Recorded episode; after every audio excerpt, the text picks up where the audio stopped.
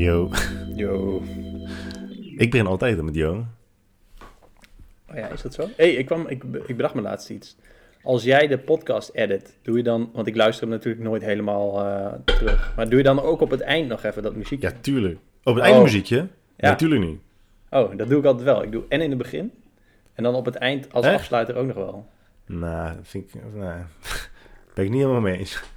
Ik vind het juist mooi omdat wij, omdat wij eindigen met eh, yo en dan tuk. Dan sluit hij gewoon zo af, zo abrupt. Oh, Maar, oké, ik, doe nee, altijd- weet je. Ik, ik, ik doe nog altijd dat muziek. Nou ja, dan weten mensen in ieder geval wanneer ik hem geëdit heb en wanneer jij hem geëdit hebt. Ik Ben ook En de meeste mensen daar houden het niet vragen vol. over hebben. nee, dat is waar. Over wat? Ik, ik zit even naar de chart te kijken van de luisteraars. En met uitzondering van de dip waar, waarop wij eh, ja, niet iets hebben geüpload, omdat jij ziek was, zit er toch wel een opwaartse trend in. Hè? Ja, en ik ben ook Van- dom, want ik, ik, ik heb die vorige helemaal niet eh, op Instagram geplaatst. Bedacht ik me echt vandaag, volgens mij. Oh ja, dat is wel dom, ja. Ja, dat is heel dom. Dat is echt heel dom. Dat is wel ons go-to marketing platform. ik zag, la- ik laatst een... Ik, eh, double jasmine.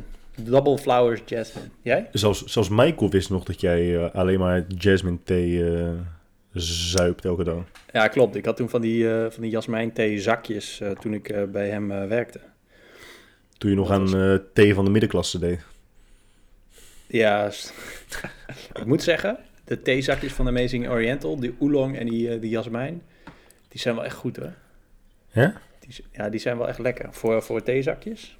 Goed- Dus goed als, iemand, Goed instapmodel. Dat is eigenlijk een antwoord op de vraag van die gozer van vorige week. Wie was dus als, iemand, eh, als iemand jou uitnodigt voor, voor een verjaardagsfeestje en ze hebben die thee in zakjes, dan is dat wel oké. Dan, ja, dan zou ik wel zoiets hebben van nice man. Vertel nu eens dat verhaal over dat bekertje waar je uit eh, aan het drinken bent. Ik drink uit een bekertje en dat is een keramieken bekertje, maar dat ziet eruit als een verfrommeld plastic wit bekertje. Ik trap er echt in hoor. En dat was vroeger was het volgens mij een kunstobject en dat stond dan ook in het eh, MoMA, Mu- Museum of Modern, Modern Art in New York. En nu wordt het ook wel, of misschien wel gelijktijdig, verkocht als gewoon eh servies. Heet dat servies dan ook als het bekers zijn? Anyway, vroeger werkte ik op mijn zestiende als afwasser in een restaurant en dan kwam dan de, de lokale Rotary Club. Die kwam dan eh, eten In welk restaurant werkte jij dan? Welk, wat voor restaurants hadden ze in Hogeveen? Het was in, eh, in een dorp naast Hoogveen. Het restaurant heette In de Groene Lantaarn. En dat was een Nederlands restaurant. Dat, dat, ja, ze hadden een soort van Franse keuken. En eh, ik vond het grappig eh, dat, dit, dat eh, de uitbater... dat hij altijd zei... ja, we kunnen wel een Michelin-ster krijgen, maar dat doen we niet. Want we willen ook voor de gewone man Toegankelijk blijven. toegankelijk blijven. Toen dacht ik, wauw, ik, ik moet dit goed onthouden. Dit vind, dit vind ik wel echt een soort van... Ja, dit is een soort van sophisticated humble brag. Dat is waarom wij nog eh, geen Nobelprijs hebben, toch? We willen gewoon toegankelijk blijven voor eh, onze medemens. Ja, precies. En dat, dat deze podcast ook niet bij een groot publiek eh, ehm, bekend is. Ja. Eigenlijk om dezelfde reden. Ja, we willen niet commercieel zijn. We willen niet onze ziel verkopen voor faam en rijkdom. Nee, precies. Maar het kan wel. Het kan, Kan wel. wel, maar, Maar dat er we bewust voor om niet te doen. Maar goed, de Rotary Club is natuurlijk een club van mensen die... ja, het is gewoon een, gezellige club voor mensen. En eh, die kwamen dan eten. En ik wist dat als zij kwamen eten, dan kregen de mensen in de keuken altijd een mooie fooi. En dan moet ik even goed nadenken of het toen al euro's, euro-tijd was. Jawel hè? Ja, toen ik 16 was, 2002, toen kwamen die euro's in februari of zo toch? Maar dat weet jij natuurlijk niet, Dat weet ik want jij kan geen jaartallen. Ik- Nee, en ik ben Ehm, 14 jaar oud. Volgens mij eh, kreeg je toen 50 euro voor je of zo voor een avond werken. En dat was echt drie keer zoveel als ik verdiende. Dus ik, ik zei toen van, yo, mag ik dan werken? Rooster, rooster mij maar in. Dat was zo'n doordeweekse avond. Als je ook gewoon naar school moest. En dat deed ik dan expres, omdat ik dan die voor je kreeg. En volgens mij kwamen ze dan ook twee avonden of zo. Ja. En eh, ieder, eh, ieder jaar als ze daar kwamen, dan reikten ze een, een, eh, een geschenkje uit aan een ondernemend type. En toen gaven ze mij het geschenkje, omdat ze mij ondernemend vonden als afwasser. afwasser. Omdat, ik, omdat ik de kans had gezien om die fooi te grijpen, zeg maar. Ehm, Was je, dan, was je dan ondernemend of was je gewoon een kapitalist? Ja, beide. Maar volgens mij maakt, maakten ze me echt super belachelijk. Zo van, ha, dat kleine ventje die even voor 50 euro... eh, Op zijn Birkenstockies. ja, precies. Nou goed, daar is het bekertje dus van. Dit. Dat was, inderdaad, dat was inderdaad een leuk verhaal over dat bekertje. Dat moet ik je wel meegeven. Ik dacht Ja. eerst, ik was, ik was sceptisch toen je, het, toen je het aankondigde. Maar nu achteraf vind ik het wel een leuk verhaal. En eh, meneer eh, Jager, de uitbater van In de Groene Lantaarn. ik kan nu wel vertellen dat Mendel Kalen, mijn collega daar, ook afwasser, een keer over uw auto gepist heeft. Omdat u zo'n lul was. Is dat echt zo? Ja, dat was, geen, dat was geen aardige man. Zou het niet grappig zijn als je alsnog aan wordt geklaagd nu hiervoor? Ik heb het niet gedaan. Ja, was, me- je was medeplichtig. Je hebt er niets over gezegd. Ik weet dat hij het heeft gedaan. Je was onschuldige bijstander. Ja. Shit, man. Ik hoop niet dat hij nu luistert. Denk, nee, denk het niet. Denk het niet. Hij eh, behoort nog niet... eh, Maar ik, zit dus, ik zat dus te denken, het is meer dan de helft van mijn leven geleden. Want ik was toen 16. Ik ben nu Heftig, 34. Ja, dat is, jij bent ook gewoon echt oud inderdaad. Ik heb, ik heb ook in de keuken heb ik zo'n zo'n eh, tang. Zo, zo'n tang om vlees om te draaien, zeg maar. Zo, die zo, zo'n, ja, wat je ook op de barbecue gebruikt. Die zo kan knijpen. Die hebben je in iemands anus gestoken. Nee, die heb ik gekregen van de chefkok toen, toen ik een keer met hem naar de Hanos ging om eh, troep te kopen. Toen zei, toen zei ik dat ik zo'n tang echt heel graag wilde hebben thuis. Toen kreeg ik die van hem. Maar die hangt nog steeds nu in mijn keuken. Dat ding is Echt, al hè? 18, 18 jaar oud. Dus ik bedacht opeens. god. Ik ben, ik ben gewoon iemand die antiek bezit. Ik wil net zeggen, Omdat dit is echt antiek. Dit is officieel antiek, toch? Op welk punt is iets officieel antiek? Ja, ja, dat is echt een goede vraag. Ik, ik heb alleen maar goede vragen. Ik heb nooit het antwoord, maar de vragen kan ik wel stellen. Ja. Nou goed, dat is, eh, dat is dus het verhaal van eh, het bekertje wat de mensen niet kunnen zien. En van Ik, In de Groene eh, Lantaarn. Ik vond het mooi. Ik vond het mooi. En om eh, jouw vraag te beantwoorden, ik drink eh, sticky rice thee. Ja, ik heb hem weer gehad. Maar jij vindt hem lekker? Ik vind het heel vorige lekker. week al? Jij vindt hem nog steeds niet lekker? Nee, je bent geen fan? Nee, het is niet eh, mijn eh, favoriete.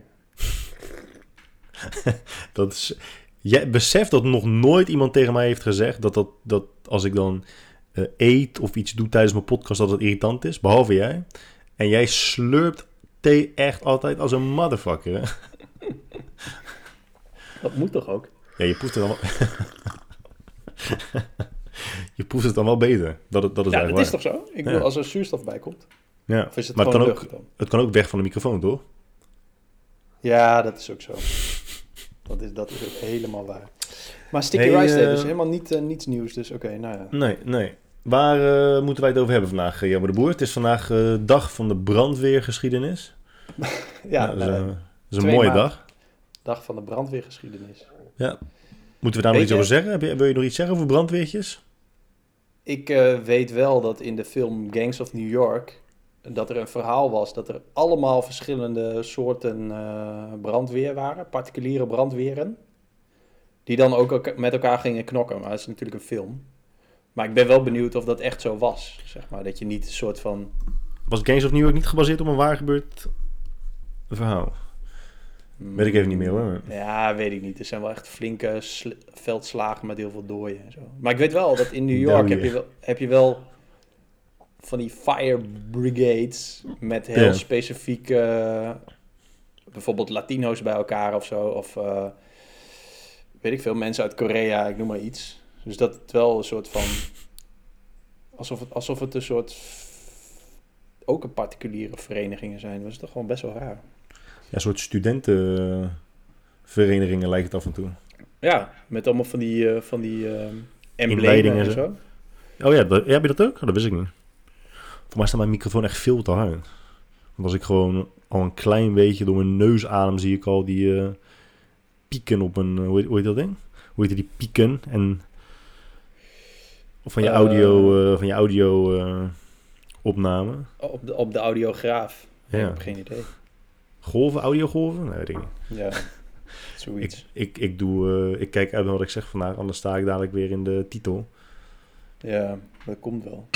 Ehm nou ja, de dag van de brandweergeschiedenis. Ik heb helemaal niet gekeken op die eh, website, maar ik vind het wel... Kijk, stel je, je krijgt als, als opdracht, weet ik veel, voor een of andere test... dat mensen zeggen van, joh, een, een, een jaar heeft 365 dagen. Schrijf 365 onderwerpen op waar je een nationale of internationale feestdag voor zou kunnen bedenken. Dan schrijft helemaal niemand en zijn moeder op brandweergeschiedenis. En dan doe je vrede, feminisme, walvissen, Arie Boomsma, weet ik veel, dat soort dingen. Maar niet brandweergeschiedenis. Nou jammer, ik denk dat je nu alweer eh, mensen tegen eh, de schenen schopt. Want eh, het is toch vaak dat de groep waar je bij hoort, je vindt dan altijd dat die groep meer aandacht verdient. Zeker als je, vindt als je daarbij ook nog eens vindt dat je te weinig verdient. Eh, zoals leraren. Maar ik denk dat brandweer dat ook wel eh, vaak hebben hoor. Dat toch vinden van ja, jullie onderschatten echt wel het werk dat wij doen. Ik denk niet dat iedereen zich bewust is van hoeveel wij hebben gedaan voor de wereld. Vaak is heel veel, wordt heel veel aandacht gevestigd op de politie. Maar brandweer een stuk minder. Ik denk dat zij zich heel erg ondergeschikt voelen. Ja, maar waarom dan de brandweergeschiedenis? Nou, als je weet wat voor geschiedenis ze achter zich hebben gelaten, ehm, dat je dan beter begrijpt hoe moeilijk hun huidige positie is. They burned some bridges. Oh nee, ja. Nee, nee, ik weet, het ook Ehm, niet, man. ik weet het ook niet. Misschien dat we iemand hebben die brandweer is en die weet waarom vandaag dag van de brandweergeschiedenis is. Ik vind... Maar, eh, ja, nee, ik heb wel... eh, ik vind die, die, dit soort beroepen vind ik altijd wel eh, cool of zo. Ja, ik vind het ook wel tof, hoor. Ik, eh, Je bent wel echt een, een legend als je... Ja, weet ik veel. Je, ja, je moet gewoon soms een brandende, brandend gebouw in om iemand even eruit te slepen. Ja, dat is heftig, hoor. Er gaan ook best wel veel brandweermen, brandweerlieden, brandweer, ja, brandweer, Brandweren. die gaan, ja, daar gaan er best wel veel dood. Ik denk wel meer dan, dan Meer dan leraren. Meer, meer dan niet brandweren, brandweermensen. Ehm, ja, dus eh, op het moment dat de maatschappij besluit om alles ehm, recht te trekken wat, bes- wat, bes- wat betreft het eh, onderscheid in geslacht, dan moeten we ook gewoon veel meer vrouwelijke brandweerlieden en veel meer vrouwelijke agenten hebben. Hè? Want ja, er gaan veel meer mannen dood in die beroepen dan vrouwen, dus dat moeten we dan ook even gelijk trekken. Ja. In het kader van eerlijkheid en gelijkheid. Ja, dat is wel waar, ja. Daar moeten we wel eventjes aandacht aan besteden. Nou ja, goed, dat doen we dus. Dat doen we dus vandaag op de dag van de brandweergeschiedenis. Ja, ehm, verder. eh, Even, even de vraag nog. We hebben, een, we hebben een donatie. Oh, we hebben een donatie. Van Pierre Jules hebben we weer een vraag. PJ. Met zijn, Oh, met dat is zijn- eh, van basketbal. Ja, met zijn, met zijn Belgische... Want er staat dan PJ alleen. En een En ja, dat hebben wij toen bedacht. Met zijn Belgische. IBAN. Maar zijn vraag is... Wat vinden jullie van Ta Taleb, Nassim Taleb's punt over bitcoin? En ik kreeg de indruk, volgens mij hebben we dit toch al deels besproken, of niet? Eh, Of al helemaal? volgens, mij, volgens mij hebben we dat niet besproken, hoor. Oh. Toch? Oké, nou dan zal ik het eh, inleiden. Nassim Taleb is een soort van... eh, in de Bitcoin community werd het wel gezien als een eh, inspirerende man vanwege zijn ideeën over antifragiliteit. En eh, ehm, Ik zoek het ook even op. Heb jij niet eh, toevallig de link direct naar die tweet? nee, die heb Je kan ook niet zoeken op een tweet, hè? Nee, maar wat, wat zijn tweet was, zei van... Taleb zei, ik heb mijn bitcoin verkocht... want voor een betaalmiddel is het te volatiel... en daar Oh, ja. heb je niks aan. Ja. Dat, dat was zijn opmerking. Waaronder een andere opmerking stond... van iemand die zei...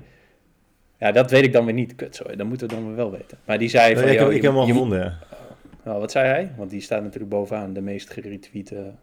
Nee, je, ziet eerst de reacties van alle mensen die eh, jij volgt. Dus die zie ik nu allemaal. En dat zijn er best wel veel, want iedereen in crypto volg ik. Dus iedereen reageert eh, op hem. Ehm,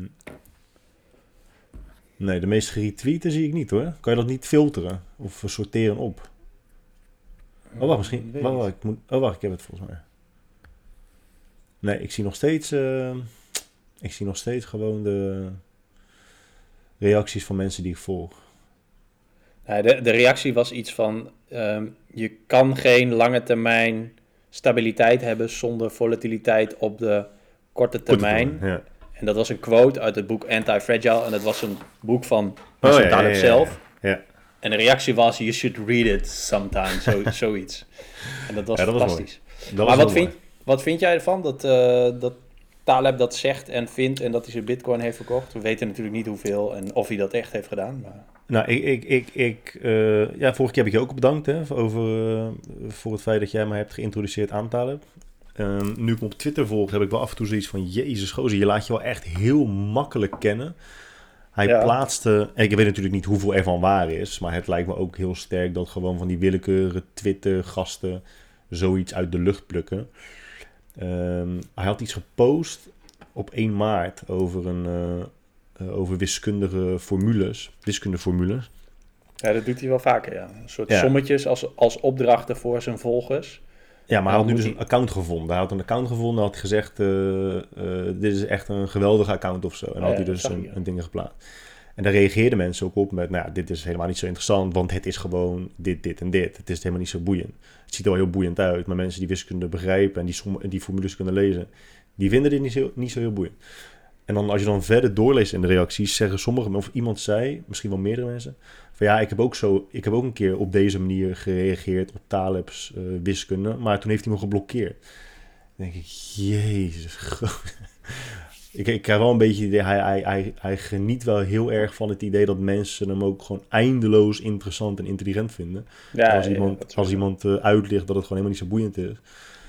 Ehm, ja, en dat vond ik ook wel een beetje met zijn Bitcoin statement. Ehm, ja, het gaat inderdaad recht in tegen wat hij in zijn boek Anti-Fragile zegt. En dan zoiets ingewikkeld als het monetaire systeem. En dan ook nog eens wereldwijd. Dat, dat kan toch niet zonder jarenlange volatiliteit op in één keer omschakelen. Ehm, en dan het idee dat de meer traditionele markten min, niet volatiel zijn. Ze zijn wel minder volatiel, maar niet niet volatiel. Mhm. Ja. Dat slaat natuurlijk ook nergens op. Dus je moet kiezen tussen eh, verschillende kwaden. En in dat opzicht eh, denk ik dat zijn, zijn, zijn uitspraak over Bitcoin nogal eh, kortzichtig was. Ja. Dus, dat, dus dat, vond ik, eh, dat, dus dat vond ik jammer. Ja. En, en hij plaatst daaronder, zie ik nu, hij plaatst eh, Bitcoin volatility is not dropping with time or at a higher price. En laat hij een grafiek zien dat je ook over de dagen heen nog steeds gewoon hele hoge volatiliteit ziet. Ja, ik, ja nee, ik was... Maar- De volatiliteit daalt toch juist wel. In die, in die grafieken van die Plan B zie je dat het juist afneemt, zeg maar. Dat oh, die wel- eh, dat, die grafiek van Plan B heb ik niet gezien over eh, volatiliteit. Oh.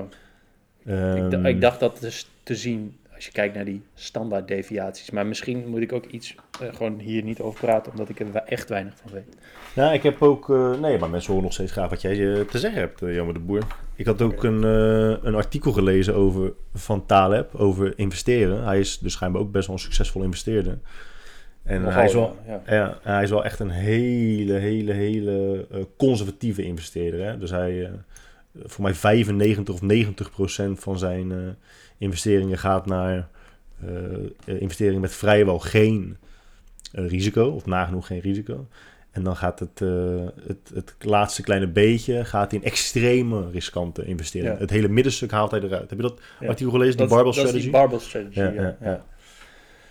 Ehm, maar ja, iemand zegt ook, ja, zodra de volatiliteit eruit is, is het inderdaad wel een betere eh, valuta, een betere munt en uit betere store of value. Maar ja, dan is de potentie om er winst uit te halen, is natuurlijk ook wel gelijk een heel stuk kleiner. Juist door de volatiliteit nu is de winstpotentie zo hoog. En ja, dat moet je wel meenemen in je fucking ehm, ehm, uitspraak. Want hij, je, kan niet, je kan niet soms, soms eh, beredeneren vanuit het investeerdersperspectief. En dan als het je uitkomt opeens zeggen... ja, nee, nu is het een kutmunt, want het is heel volatiel... dus niemand gaat het gebruiken als, eh, als valuta. Ja, maar valuta en- store value zijn toch ook wel andere dingen? Ja, ja zeker. Ja. Ja, maar nu dus, Ja, dus dat, met... dat snapte ik ook niet helemaal. Maar ik heb dus, ik bij Taleb heel erg, ook wat jij hebt op Twitter, denk ik van ja, je bent nou maar, je bent gewoon echt, echt een heel zielig ventje. ja, Alleen je zult, je zult wel de, je zult wel van de inhoud heel veel weten. En ik snap ook wel dat er echt knetterveel Mongolen altijd op hem reageren. Dat hij daar helemaal knetterlijp van wordt. Dus dat hij dan ook eh, ja, met, een, met een grove kam, zeg maar, eh, mensen verwijdert. eh, of met, eigenlijk met een fijne kam. Ik weet niet of ik deze, deze, deze, dit gezegde moet gebruiken. Maar goed, hij zal wel iedereen... eh, ja hij, hij, gaat, hij, hij vuurt er gewoon wel snel op los. Ja. Als hij denkt, Ja. nou, dit, sta, dit staat me niet echt aan... dan is het gelijk, eh gelijk hapslik weg als daar... Ja, en, sch- en schelden en vloeken en weet ik veel wat. Ja, dat doet hij ook veel, hè? Ja. Ja, dat is wel, dat is wel ja, het hoort wel bij hem, want dat, dat ook in zijn boeken natuurlijk, maar ook in zijn boeken denk ik af en toe van, oké, ik vind het ook wel grappig hoor, als je af en toe een sneer eh, maakt naar iemand, of, eh, of eh, meerdere malen naar één persoon of naar één groep. Maar soms is het wel, denk ik, dude, oké, ja, weer, weet je wel, je hoeft niet elke keer als je een bepaalde groep mensen in een zin of in een alinea meeneemt, er ook gelijk iets over te zeggen. Nee. Nou ja, maar verder, is, verder is hij top. Verder is hij Tom. Ja, ik zit niet zo heel veel meer op Twitter, dus gelukkig zie ik eh, die eh, uitspraken van hem niet. Maar het, deze kwam dan weer via... Had ik die van jou gekregen? In ieder geval van Michael. Of andersom. Ja, ik weet het niet precies. Ja, niet van mij volgens mij hoor. Maar eh, ja, dat, dat was dus mooi. Ehm, nou ja, dat was eigenlijk de vraag zelfs. Hè? Ja, bedankt Peer voor de, voor, de, voor de donatie weer. Dat is natuurlijk eindeloos gewaardeerd. Ja. Is, Ehm, eh, nu we het toch over crypto hebben. ja. ik zag weer op, zo, vooral gisteren. En of wil jij het over de slavecoin hebben? Nou nee, je mag het ook wel hebben over datgene wat je gisteren hebt gezien. Groene gisteren za- groene dildo's, echt knetterveel. Mooi hè? Ja, dat was wel weer mooi. Het was weer eventjes eh, schrikken voor de wereld. Want, voor, want vorige week waren we niet... eh, Nu zijn we hard aan het zakken. Heb je dat ook gezien of niet? Nu? Nu gaan we hard naar beneden. Ja. Oh, ja, jij, zei dat je, de, dat je het scherm met de grafiek uit had gezet. Ehm, nou, ja, Vorige week waren we, werden we, werden we ger- geraakt door een diep dal. En dat, we zijn weer omhoog aan het krabbelen, maar... eh, Nu worden we weer bearish. oh. Gaat het zo snel? Ja, Ja. volgens... eh, Oké. Op de- Zit jij op de 1 minuut? Ik zat net even op de 15 minuten, maar we ja, gaan... je eh, zit altijd op de 1 minuut. Nee, nee, nee. Nee, het is nog wel oké hoor. Oh, dat is wel een flinke rode dildo. Toch wel hè? Bij mij zijn het grijze dildo's, want rood en groen heb ik weggehaald. Ah, oké. Ehm, ja, maar we kunnen het inderdaad even hebben over Slavecoin. Want dat vind ik dus wel interessant. En ik dacht, Ja. ja, dit is ook weer zo triest. Wat is slavecoin? De wereld van eh, crypto wil natuurlijk eh, decentralisatie. Daar hebben we het vorige keer al even over gehad. Dus weg van, eh, van, van bedrijven, be- weg van instituten die als, als middenpersoon dienen, die een monopolie hebben op wat dan ook. En die kunnen intervenen zodra het ze uitkomt. Die kunnen de regels bepalen. Dat moet allemaal weg. Alles moet gedecentraliseerd. De scheidsrechter moet van het speelveld af. Mhm. Ja, prima. Weet je, ja, dat, dat, dat kun je dan ook krijgen. Dus er worden nu eh, gedecentraliseerde blockchains gemaakt. eh, waar dus niemand scheidsrechter kan spelen. Maar ja, wat gebeurt er dan? nu is er dus op eh, de, de Binance Smart Chain. En het is nu nog maar even de vraag hoe gedecentraliseerd die chain daadwerkelijk is. Maar dat doet er nu even niet toe. Want het neemt niets weg van het feit dat mensen decentralisatie willen. Het nadeel daarvan is dat ze nu dus op de Binance Smart Chain heeft iemand gedacht... ja, ik ga lollig doen, ik ga een slave coin maken.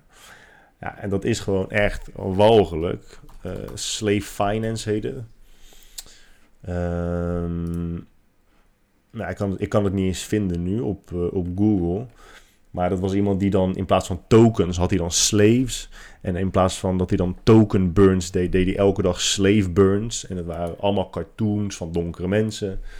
Oei, nou, dat ja, ja, dat, dat was, ja, dat was, dat was, dat is, het is gewoon mogelijk natuurlijk. Het eerste dat je dan, wat je dan opvalt is dat gewoon duizenden, duizenden mensen op Twitter het allemaal walgelijk vinden. Er is echt niet één iemand die zegt, haha, dit is grappig. Ehm, dat, dat zie je meestal in de maatschappij. Dat als, als, er, als er duidelijk sprake is van racisme, dat de meeste mensen dat gewoon echt afschuwelijk vinden. Maar dan denk ik, ja jongens, wat, wat, wat willen jullie nou? Dit gebeurt er als er geen scheidsrechter in het spel is. Dan krijg je gewoon dat de persoon zelf maar kan doen wat hij zelf wil. En dat niemand daar iets aan kan doen. Maar waarom kan het? Het is gewoon een ontwikkelaar die iets heeft bedacht. En ja, omdat het Ja, nee, iedereen is- mag van alles maken, zeg maar. Nee, de, ja, een, een, een gedecentraliseerde blockchain is dus een, een, een, een blockchain waar je dus dingen op kunt zetten. Maar die blockchain is van niemand. Het is gewoon van, Ja, precies. het is gedecentraliseerd. Het is van het netwerk zelf. En niemand is de eigenaar van dat netwerk. Dus ja, dan kan je doen wat je wil. En, en, en daarom vind ik het altijd zo irritant dat mensen niet begrijpen dat als er geen scheidsrechter is, dat meestal alles gewoon een heel stuk slechter wordt. Want je, je kunt niet uitgaan van het idee, van het utopische idee dat iedereen in de wereld maar zo tof is zoals jij. Er zijn nog steeds heel veel randdebielen. Ja. Ja. En ja. nu? Wat gebeurt er? Nu kan er in gehandeld worden. Nou, ja, je kan nu dus die slave coins kopen en dan worden die dus, dus geburnt. Ja, het is, het, is echt, het is echt ziek eigenlijk, maar volgens mij was het ook gedaan omdat iemand dus wilde testen of die chain daadwerkelijk gedecentraliseerd is. Dus dan, dan plaats je iemand ook schaakmat. Hè? In dit geval die CZ Binance, die eigenaar van, van Binance. Die roos heeft twee opties. Hij kan op de een of andere manier die slave coin verwijderen.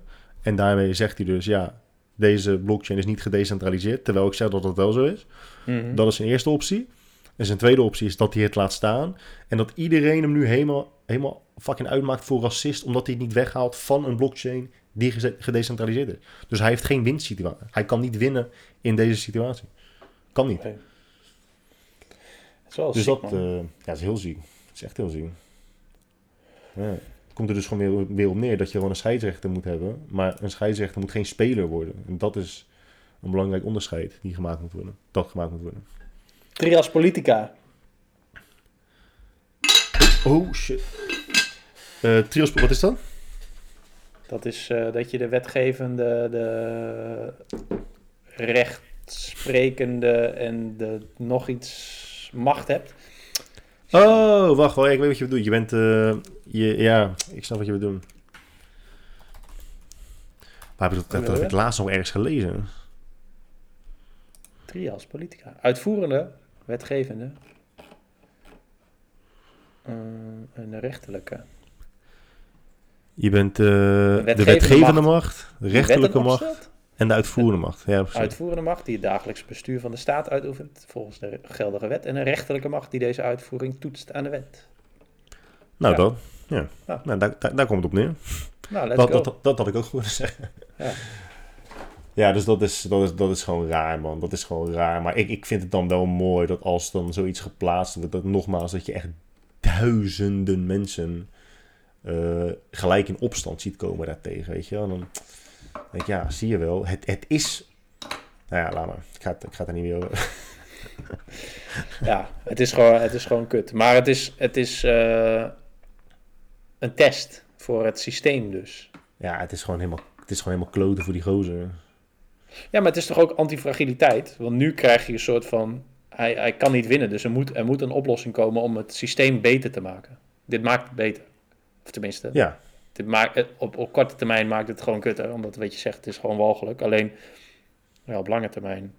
Er, er moet iets komen waardoor dit niet kan voorkomen meer. ja, ja, eens. Eens. Maar, dat, maar ja, dan moet je dus inderdaad een middenweg, eh, een middenweg vinden en hopen dat die er daadwerkelijk is. Ja. Ja. Op de 12 uur zit ik nu. Even kijken, de 1 minuut. Ik kijk soms die filmpjes van die Bitcoin, Bitcoin meester.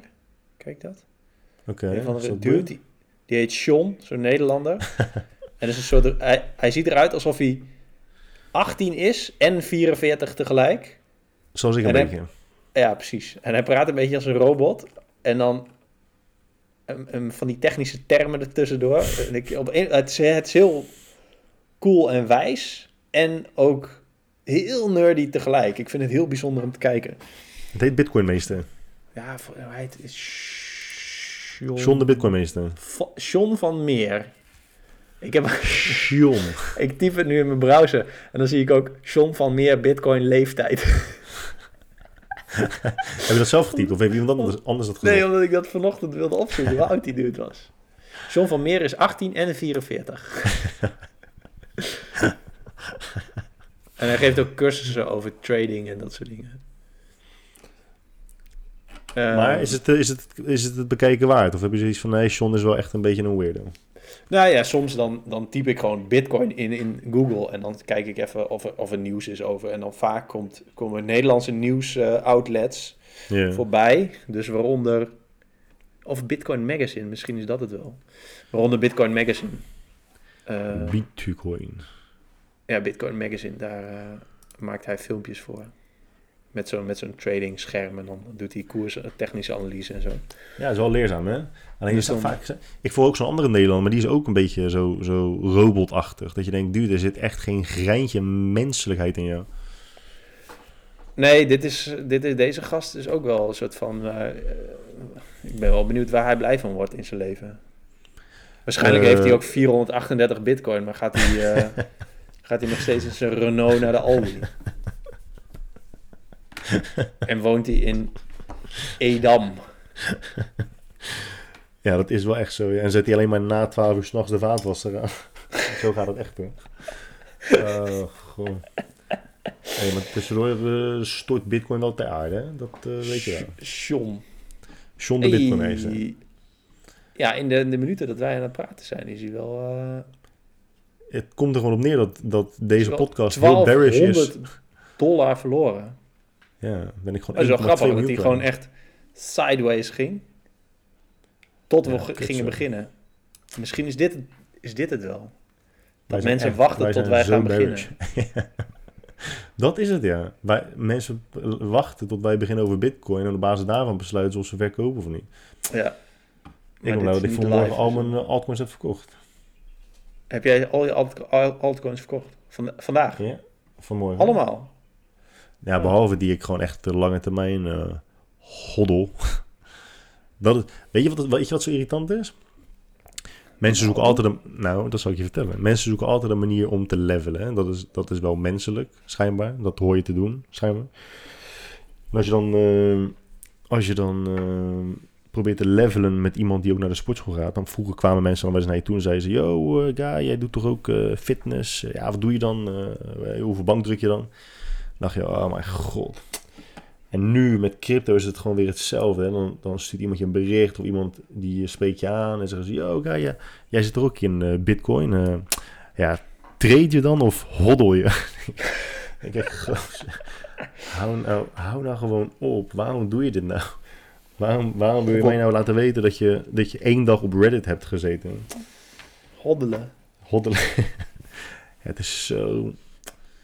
Ja. Nee, maar jij, jij zei wel dat je het leuk vond als mensen je bericht gingen sturen. Dus nu moeten mensen oppassen hoe ze je benaderen. Ja, dat is toch met jou zo, man. Als mensen je al- gewoon een goed bedoeld advies willen geven waar je naartoe moet gaan, dan kraak je ze helemaal af in je boeken en op je blog. Ja, het is wel zo. Maar het is, het is ook vaak... ehm, mensen missen gewoon vaak zelfreflectie. Wij niet. Wij sowieso niet. Zeker niet in de podcast. nee. Maar gewoon even, even een paar minuutjes nadenken. Zo van, oké, kan ik me verplaatsen in de persoon met wie ik contact zoek? Kan, kan het zijn dat er mensen zijn die anders, anders denken of andere dingen weten dan ik? Kan ik, weet ik wat ik niet weet? Of moet ik nog even, nou dat soort vragen. Ja, dat, dat, dat lijkt, dat lijkt eh, niet mogelijk te zijn in heel veel mensen hun eh, brein. Je hersenen denken. Je hersenen denken. Je Je hersenen denken dan, hè? Huh? Ik hoorde het laatst weer op Clubhouse, want oh, tering. Je hersenen denken, ja. Als iemand dat hersenen- zegt, hè. Er worden stofjes aangemaakt en dan denken je hersenen. Ik haat het als iemand dat zegt, man. Oh, ik heb ergens echt- gelezen. Vol- Ik je heb kunt ergens echt gelezen dat een, je dan stofjes aan een boek schrijven met die clichés. Ik heb ergens gelezen dat er stofjes worden aangemaakt en dan denken je hersenen. Mooi is dat, hè? Dat is wel de titel van deze podcast. Je hersendenkenen. Hersendenkenen. Je hersenen denken. God, leer. Ja, Ja. mooi man. Nou, dat is mooi. Ehm, dat is mooi. Oké, dat was crypto's dus. nee, nee, nee, want we moeten nog over NFT's hebben. Oh ja, NFT's. Ja, ik ben daar dus niet heel erg in thuis. Ik weet wel wat het betekent. Dan fungible tokens. Ehm, en er wordt nu dus heel veel gebruikt in eh, kunst. Kunst wordt dus zeg maar op de blockchain geplaatst. En daarmee weet je dus dat jij ook echt de enige... Sorry, keep up met kijken. De enige bent die eh, in, het, eh, in het bezit bent van het origineel. Dat heeft een hele toffe kant. Het heeft ook een mindere kant. Je had die NBA Top Shot, Top Shot. Voor mij deden zij, eh, het was een bedrijf dat eh, een soort van digitale eh, collectors, collector cards maakte van basketbalspelers, volgens mij zoiets. Ja. Ja, dat vond, vonden mensen natuurlijk helemaal geweldig. Die wilden in het bezit zijn van die fucking kaartjes. Ja, dat blijkt nu ook weer een of andere exit scam te zijn. Die zijn voor mij vanmorgen zijn ze, hebben ze de stekker eruit getrokken. Fucking veel mensen zijn er geld kwijt. En Net ik als met die, met die ICO's in 2017. ja, ja. En ik weet niet of je die eh, punks hebt gezien. Pixel punks of zo. Nee. Cryp- Crypto punks. Nou ja, er is nu dus een of andere... En ik gebruik dat woord heel, heel vrijblijvend. Er is nu dus een kunstenaar. Die maakt dan die... ehm, die, eh, die maakt van die portretplaatjes. Maar dan met pixels, weet je wel. Die pixel art. Ja. En dan bestaat zo'n plaatje bestaat echt gewoon uit 20 pixels. En dat is dan een eh, plaatje van een gezicht van iemand. En die verkoopt die gewoon echt voor miljoenen. En die zijn echt voor miljoenen weggegaan. En dan denk ik, jongens, jullie snappen toch dat je helemaal geburnt gaat worden hiermee. Mensen geven honderden ether eraan uit, hè. Ja. Want dan zijn ze in het bezit van de enige echte crypto-punk. Ja, dat is wel heftig, hoor. Dat is wel... eh, Ik begrijp, niet- ik begrijp niet helemaal dat het gewoon... Het is dus wel... Ik ben altijd een beetje anti-virtuele wereld, omdat ik dat... Ik, dat vind ik niet echt. Dus het, het is wel echt gewoon virtueel alleen dus. Ja. Die NFT's. Het is niet Ja. zo van... Dat het ook nog gekoppeld is aan een fysiek iets of zo. Oh, dat, dat is een goede vraag. Dat, dat, dat durf ik niet te zeggen, man. Ik had toevallig eh, eerder, vandaag, of eerder vandaag een eh, vriend van mij aan de lijn. Die, is wel echt, die zit echt heel erg in kunst. En die zei dat een van de grootste eh, kunstveilingen in de wereld, ik ben even de naam kwijt, ook al was begonnen met eh NFT's. Sotheby's? Nee. Dus het kan best wel zijn dat ze ook gewoon ehm, een soort van digitale tokens uitbrengen voor bestaande digitale schilderijen. En dat dat dan soort van je. ehm, eh, Christie's. dat- Christie's, ja. Dat dat de, dat dat de lic- licentie is of zo. Dat zou ook nog wel goed kunnen hoor. Maar Ja, ja, ik heb zoiets van, oké, het duurt bij mij nog 3,5 maand voordat ik het snap. En dan denk ik van, oh ja, ik had het toen al over met Guy. Maar ja, toen snapte ik niet. Heb ik, heb ik niet zo heel veel moeite gedaan om het te snappen. Maar als ik het had gesnapt, had je het was ik gekocht. nu rijk geweest met iets. Of wat ik zelf... Eh, misschien moet je nog kunst rijk van je engine. ja, precies. Dat is, die gaat wel... eh, Maar je zegt, ik ben niet van de virtuele wereld, maar je hebt wel gewoon crypto. Ja, maar die, hiervoor was geld toch ook virtueel? Ook een los iets. Hoe bedoel je? Giraal geld. Nou, ja, Maar dan kan je pinnen, toch? ja, dat is waar. Ik zat eh, in eh 10, 17, 17, 10, 2017 zat ik in de Engine Coin ICO. Toen hebben ze gekocht voor Dat weet ik niet meer, man. Weet ik echt niet meer. een halve dollar cent. Weet ik, wat zal het geweest zijn, ja. Ik weet het echt niet, man. Die ICO's waren echt gruwelijk, zeg. Daar waren de mensen echt helemaal, helemaal gek van. En nu is het nog steeds heel erg, hoor. De laatste kwam op ehm eh, Polka, Polkadot. Die doet nu ook eh, IDO's, noemen ze dat. En die worden dan gelanceerd, die tokens, op Uniswap. Er kwam een token uit, Polka Markets. En dat kochten mensen voor 2 cent of 5 cent of zo in de IDO, dus de, de pre-sale. En dat kwam op Uniswap op 10 motherfucking dollar. En toen stortte het Nice. natuurlijk weer helemaal in elkaar. En nu is het 2 dollar nog iets. Maar mensen die er dus eh, 10k in stopten, en dat doen die gasten in de pre-sale, ja, die halen er gelijk een miljoen uit. Keer 500. Ja, dat is wel lekker. Ja. Dat is lekker, even keer Holy 500 Ja. Ja. ja, dat zijn mooie dingen. En dan dus een eiland kopen en dan de hele tijd vissen. Dat is wel nice. Ik weet niet bij, bij welk eiland je zilt kan vangen hoor. Misschien Schiermonnikoog. Een eiland kopen in een van de kanaal bij, bij Zutphen. en dan lekker Ja, op zilt. Er zit ook altijd maar een paar zilten in een, in een vijver. Ja. Altijd dezelfde, hè? Wat up met dat dan? Altijd is dezelfde drie, vier zilten. Ik heb ooit een keer, heb ik wel eens verteld, dat ik... ehm, was ik samen met mijn broer aan het vissen. Hebben we, hebben we een stuk of tien zeeltjes van een centimeter of tien gevangen. Ook nog een foto van trouwens. Va- eh, vang je ook niet vaak. Waar, niet gewoon, eh, waar het niet gewoon, eh hoe heet die? Nee. Stekelbaarsjes. Nee, het waren kleine zeeltjes. Echt? Ja, Ik, ik, dat geloof ik niet, man. Want van sommige dieren heb je geen mini-variant, heb je geen baby-variant. Die komen gewoon als volwassen uit de moeder. ja zilt is wel echt zo'n eh, zo'n ding. Ja. Kleine snoek vang je ook nooit. Ja, je ziet ze wel eens zwemmen, maar Kleine zilt, ik weet niet, ik geloof niet dat we... Kleine braas, heb je ook een kleine braas nog gezien? nee. Nee. Zie je? Oh, dat is wel sick. That's how they get you. Ik That's vind Kleine. Brazen misschien ook wel een goede naam voor de podcast. maar ehm, eh, ja, die kleine zilt. Ik ga, weet je wat ik ga doen? Ik ga een NFT maken van die foto van die kleine zilt.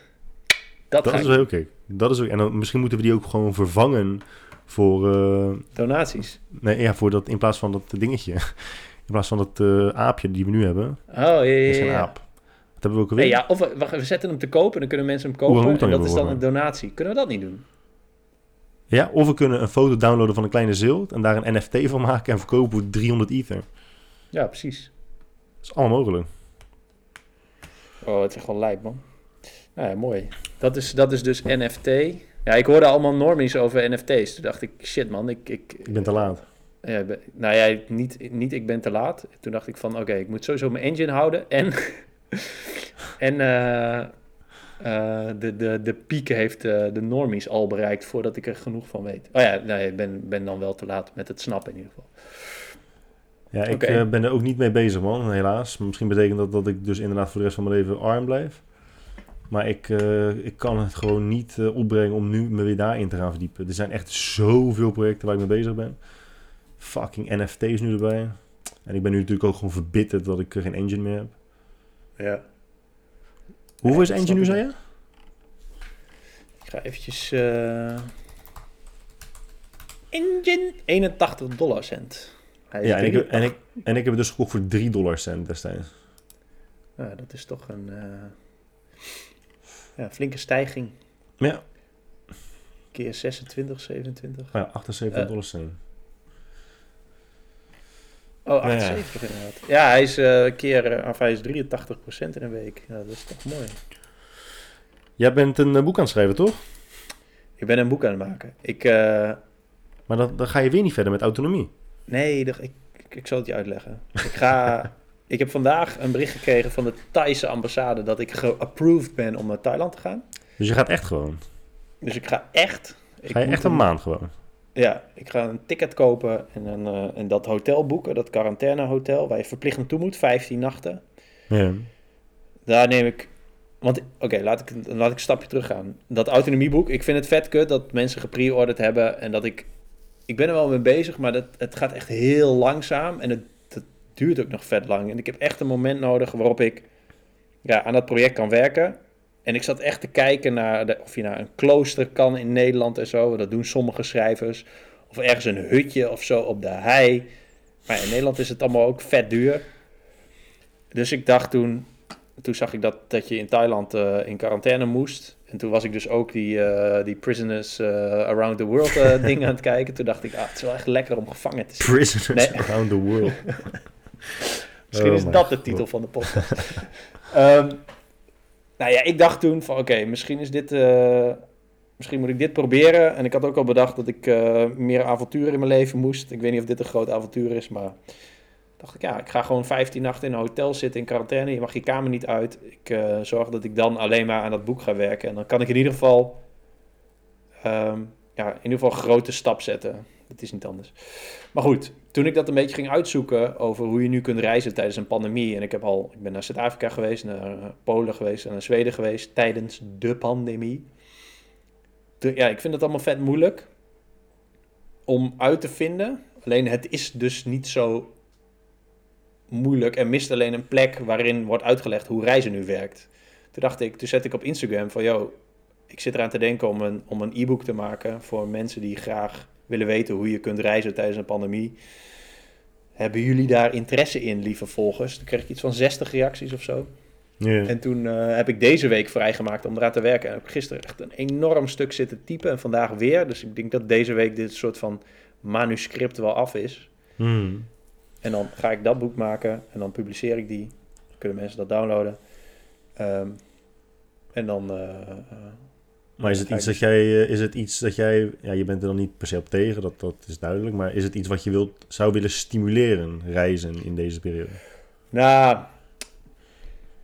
het ligt er een beetje, want er zijn allemaal nuances, zeg maar. Dat leg ik ook al in het boek uit. Bijvoorbeeld, eh, eh, als voorbeeld dat Thailand. Ik, ik snap echt wel dat mensen dat echt niet gaan doen, die 15 nachten quarantaine. Dat is alleen voor iemand die exact hetzelfde wil als ik.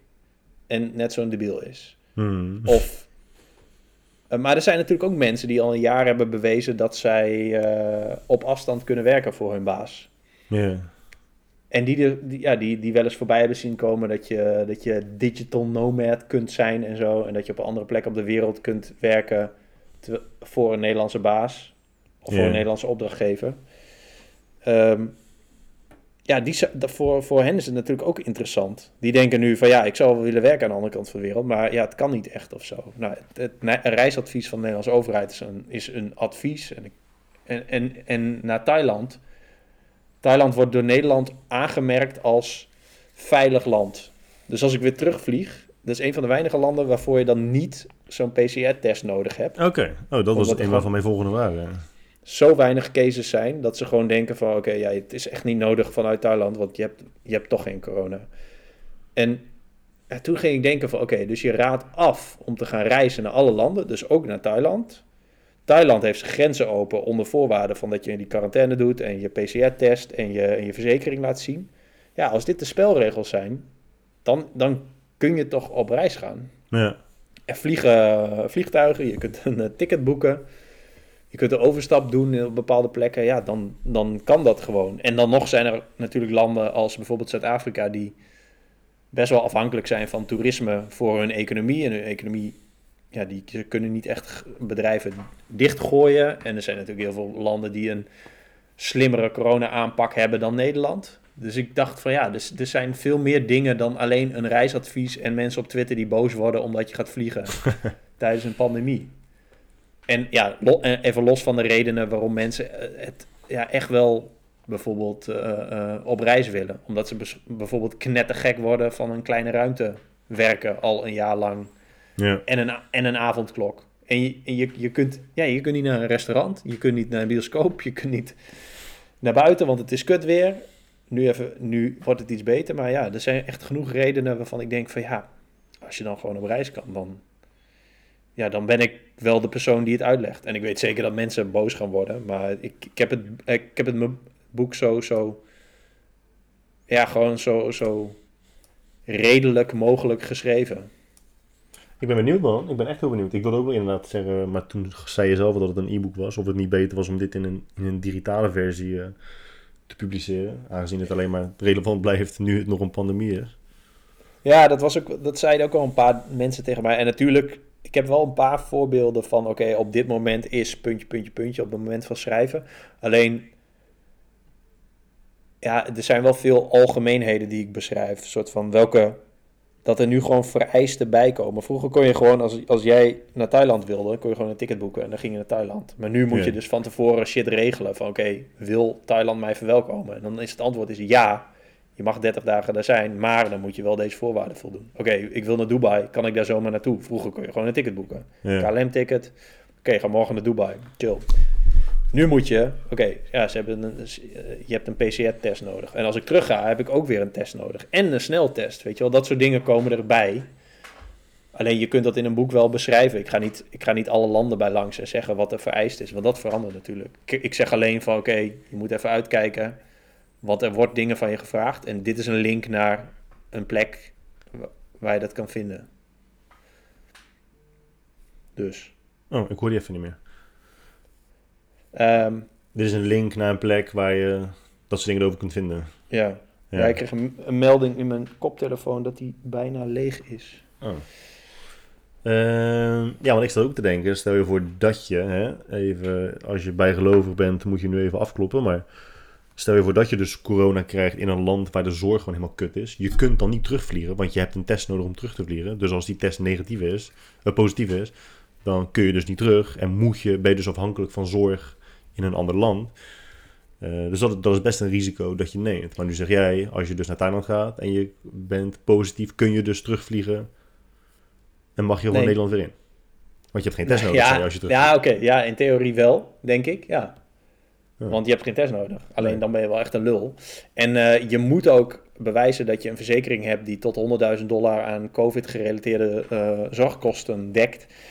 Dus in, in principe kun je daar dan, als je corona hebt en daardoor in het ziekenhuis belandt, wat ja, eh, in de meeste gevallen niet gebeurt, maar als het gebeurt, ja, kun je daar dan terecht in het ziekenhuis en worden die kosten ook gedekt. En dat heb je ook. Ja. Is dat gewoon een standaard reisverzekering in Nederland? Nee, dat leg ik ook in een boek uit. Dat je gewoon, er zijn Weet wel je, plekken. ik, ik stel wel geen vragen, ik lees je boek wel gewoon. Precies. Moet er- ik zoek alleen nog even een goede titel, want ja, het is, want mensen gaan het boek natuurlijk judgen by its cover. ja. En eh, ja, Dus je moet gelijk al de, de extreme nuance in de titel verwerken. En in de, ja, precies. Alleen als ik het noem veilig verder vliegen of zoiets, Ja. dan eh, ja, het gaat niet per se om veiligheid. Ik leg, wel- ik leg gewoon eigenlijk uit hoe de spelregels zijn. Dus ja, dan, ik, ik weet het niet zo goed. Alleen een extremere titel trekt wel meer de aandacht. Maar ja, dan heb je dus mensen op Twitter en op Instagram die alleen de titel zien en dan uit de slof schieten en boos worden. Ga je hem eh, eh, verkopen, het boek, of is het een, eh, is het een freebie? Ja, nee, ik ga wel verkopen. Ik weet nog niet, het zal niet een heel duur boek worden, maar het is ook wel weer een manier om mensen met andere boeken onder de aandacht, of ja, om mensen met andere boek te laten zien. Te laten kopen. Ja, het is gewoon een aanvulling erop. Een soort van, eh, die andere kun je nog steeds prima lezen. Ik verwijs er ook steeds naartoe, want daar staat gewoon de basis en dan dit is allemaal extra. Dat is dus, eh, ja. Leuk man, Nou, ik ben... voor het eh, luisteren naar mijn spreekbeurt, eh, mensen. Ik heb, eh, ik heb ook eh, mooi kunnen promoten. Hey, maar dit mijn mijn koptelefoon gaat zo uit. Dus dat Heb is je, wel een- je, kan, je, je kan toch gewoon een eh, dingetje aansluiten, hoor? Een dingetje. Een kabel. Of je kan, ja, of je kan toch gewoon los van je... Los van je... eh, je kan nog ook eh, geluid op de speakers eh, laten afspelen. Maar dan hoor ik jou toch dubbel. Oh ja. Ja. Ja, dan ben je de lul, man. Dan moet je toch Ja. een stekkertje in je koptelefoon stoppen. Heb je dat niet? Jawel, maar die past niet in mijn telefoon, want ik heb alleen zo'n eh, lightning ding. Hoe gaan we dit nou oplossen? Kan ik me niet opladen tijdens het praten? Dan moeten we gewoon binnen nu en eh, vijf minuten stoppen. Of red je vijf minuten niet, denk je? Ja, we zullen het wel zien. Ehm, ja, over corona gesproken. Eh, ik weet niet hoe ze dat nu in Amsterdam gaan doen. En dit is weer zo knullig Nederlands. En ik begrijp het gewoon niet. Dus ik hoop dat jij het kan uitleggen. Of dat iemand die luistert het kan uitleggen. Maar ze gaan nu toch eh, symbolisch de terrassen opengooien. hè? Oh, dat weet ik niet. Kijk geen nieuws, man. Maar vertel er alles over. Nou ja, het is best wel... eh, Symbolisch de terras open. Ja. Dus ja, je, je bent eh horeca-ondernemer en je hebt al een jaar lang geen inkomen. eh, tenzij je dus afhalen doet. En dan denk je, weet je wat, wij komen in opstand. Wat doen we? We gooien gewoon het terras open aankomende week. En daar blijft het bij. We gaan niet schenken, we gaan niets serveren. Dus we genereren ook geen inkomsten. Maar de terrassen gaan wel open.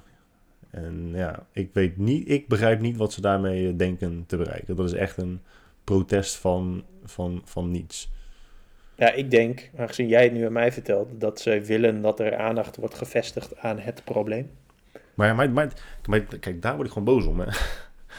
Dat is hetzelfde als met. ehm, als, alsof er iemand in Nederland is.